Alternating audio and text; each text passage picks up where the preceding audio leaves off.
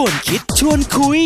บนเส้นทางของการประกอบอาชีพนะครับ บางคนก็มองเรื่องของการเรียนมาตรงสายหรือไม่ตรงสายเหมือนที่เราได้ยินจากข่าวกันนะครับ ก็เป็นข้อโต้แย้งอยู่เหมือนกันนะครับ วันนี้เราจะมาพบกับบัณฑิตของมหาวิทยาลัยขอนแก่นท่านหนึ่งนะครับ ดูว่าวิถีชีวิตเป็นอย่างไร แล้วก็เรียนอะไรกันมาบ้าง สวัสดีครับ สวัสดีค่ะ แนะนำตัวสักนิดครับ ค่ะ ชื่อโมนะคะ เมวดีพลอาสาค่ะ เพิ่งเป็นสิทธิ์เก่าคณะศิลปกรรมศาสตร์มขค่ะ เพิ่งรับปริญญาไปเดือนธันวาที่แล้วนี่เองค่ะ ครับเขาเขาบอกว่า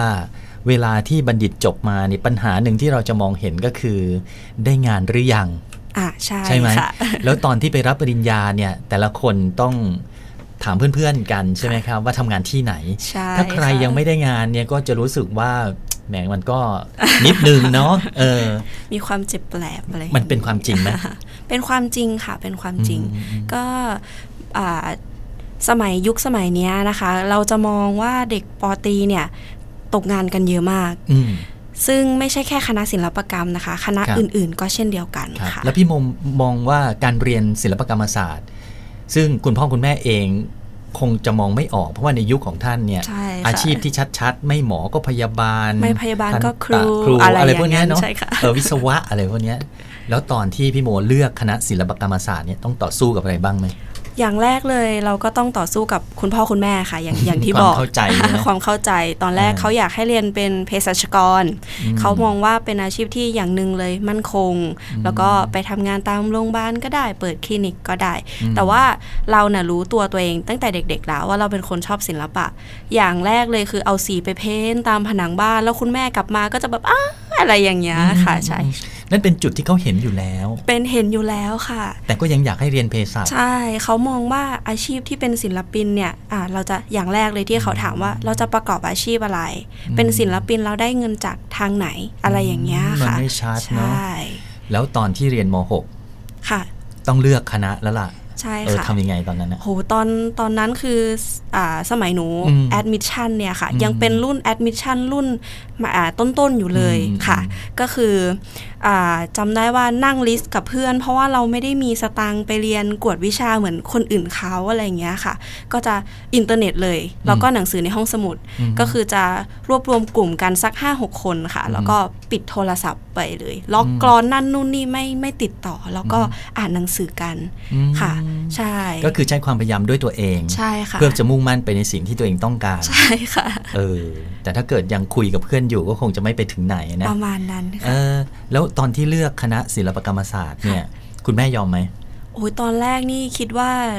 คงไม่ยอมค่ะ อืม คือหนูก็ไฟท์ให้ตัวหนูเหมือนกันว่า ถ้าจะให้หนูไปเรียนอะไรที่หนูไม่ชอบนะหนูยอมไม่เรียนดีกว่า อืม ให้ไปทำงานช่วยที่บ้านเลยดีกว่าอะไรอย่างเงี้ยค่ะ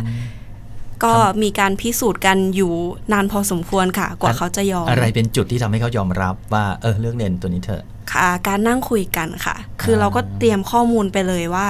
อ่า เราชัดเจนกับตรงนี้นะ และเราจะประกอบอาชีพอะไรในอนาคต คือตอนนั้น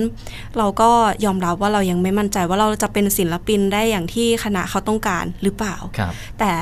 อ่ายุคของโมเนี่ย ถือว่าเป็นยุคโซเชียลเน็ตเวิร์กค่อนข้างที่จะกำลังกระจายมาถึงอ่าเด็กๆวัยรุ่นนะคะ ครับ ก็เลยไปรู้มาว่าเรียนศิลปะเนี่ย มันนอกจากเป็นศิลปินเนี่ย มันเป็นอาชีพแตกแขนงได้เยอะมากๆเลย แล้วก็อาพอเรียนได้มาสักประมาณปี 2 ปีเนี่ย ธุรกิจออนไลน์กำลังบูมเลยค่ะ อ่า ใช่ นั่นหมายความว่าเราตอบคำถามทางบ้านได้ ตอบได้ ซึ่งเป็นคำ ะ ถามหัวใจของเรื่องก็คือเรียนจบแล้วจะไปทำมาหากินอะไร บบนั้น แล้วเราก็ตอบโจทย์ได้ตรงเลยว่าทำอะไรได้บ้าง นอกจากเป็น ค่ะ ศิลปินแล้วยังประกอบอาชีพอื่น ๆ ได้บ้าง ใช่ค่ะ พอตอบคำถามตรงนี้ได้ แล้วได้นั่งคุยกันความเข้าใจก็เกิดขึ้น ใช่ค่ะ ประเด็นนี้ที่คุยเพราะว่ามีหลายครอบครัวนะครับ ที่คุณลูกคิดแบบหนึ่งคุณแม่คิดแบบหนึ่งแล้วสุดท้ายจบลงที่ตรงไหนได้ไหมวัยรุ่นก็บอกว่าหนูเรียนให้แม่ก็ได้ แค่สี่ อืม ปีแล้วหนูจบแล้วหนูก็จะไปเริ่มต้นใหม่ของหนู ค่ะ ซึ่งตรงนั้นมันเหมือนเสียเวลาไปสี่ปีเนาะ ค่ะ หนูเคยเจอเพื่อนที่คิดแบบนี้เหมือนกัน อ่า ว่า ครับ เข้ามาเรียนให้พ่อกับแม่หรือออ่ามีอย่างนี้ด้วยนะคะ แบบว่า สอบคณะนี้ไม่ติดอ่ะเรียนคณะนี้ก่อนละกัน ยังไงฉันก็ได้อยู่มหาลัยนี้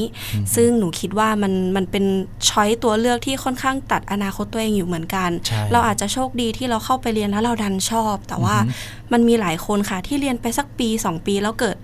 ซิ้วตัวเองออกไปอะไรอย่างเงี้ยค่ะ ซึ่งมันก็จะเสียทั้งเวลาเสียทั้งเงินด้วย ใช่ นี่เป็นสิ่งที่เรียกว่าแผนเนี่ยไม่ถูกวาง ค่ะ แล้ว ใช่ เป้าหมายมันจะเกิดขึ้นได้อย่างไร ใช่ ใช่ไหมครับ ค่ะ แค่เริ่มต้น เราก็ไม่ให้ความสำคัญกับชีวิตของเราแล้วนะครับ ใช่ค่ะ แล้วเดี๋ยวเรากลับมาคุยกันต่อในครั้งต่อไปนะครับว่า และการที่ตอนนั้นเป็นเด็กม .6 ให้คำมั่นสัญญากับทางบ้านว่า เอาตัวรอดได้แน่ใช่ไหมครับ ค่ะ มีอาชีพอะไรต่างๆ รองรับสำหรับการเรียนด้านของศิลปกรรมศาสตร์มาแน่ ค่ะ และเมื่อจบมาแล้วเป็นอย่างที่ได้สัญญาเมื่อ 4 5 ปีที่แล้วหรือเปล่านะครับเดี๋ยวเราจะกลับมาคุยกันนะครับ วันนี้ขอบคุณพี่โมนะครับ ขอบคุณค่ะ สวัสดีครับ ไม่เห็นต้องกวน ชวนคิดชวนคุย